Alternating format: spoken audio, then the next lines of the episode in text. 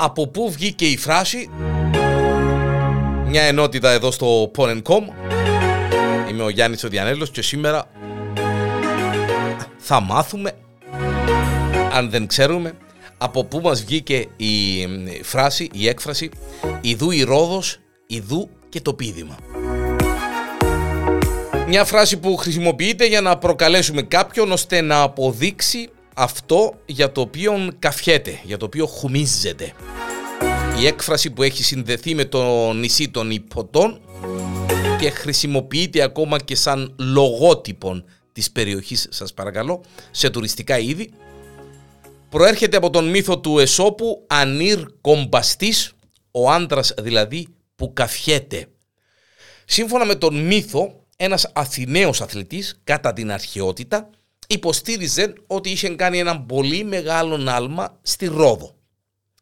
Το νησί δεν επιλέχτηκε τυχαία ε, και παράξενο που δεν επιλέχτηκε η Κύπρος η αλήθεια λέγεται καθώς βρισκόταν μακριά από την Αθήνα και ήταν δύσκολο για κάποιον να πάει στη Ρόδον τότε ώστε να εξακριβώσει τα λεγόμενα του συγκεκριμένου αθλητή.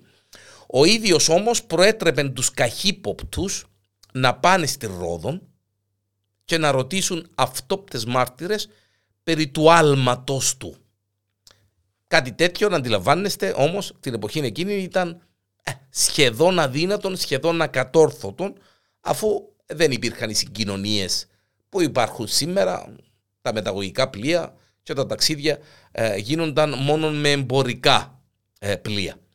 Καθώς λοιπόν ο αθλητής επέμενε και καφιόταν, εχουμίζετουν, ένας άλλος Αθηναίος κάποια στιγμή τον προκάλεσε να επαναλάβει το άλμαν του. Και μάλιστα για να τον πειράξει, για να τον χλεβάσει, ε, πήγε σε ένα σκάμμαν και έγραψε τη λέξη Ρόδος. Έτσι. Και του είπε αυτού γαρ και Ρόδος και πίδημα. Με την πάροδο του χρόνου η έκφραση, όπως και όλες οι εκφράσεις, ε, έγινε Ιδού η Ρόδος, Ιδού και το πίδημα.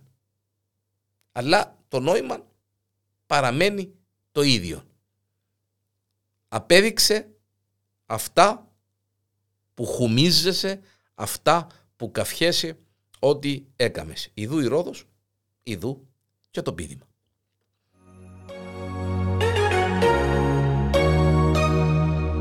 Από πού βγήκε η φράση. Εδώ στο Porn.com μαζί με εμένα το Γιάννη του Διανέλο μια ακόμη γνωστή φράση που ακόμα και σήμερα συχνά πυκνά την χρησιμοποιούν.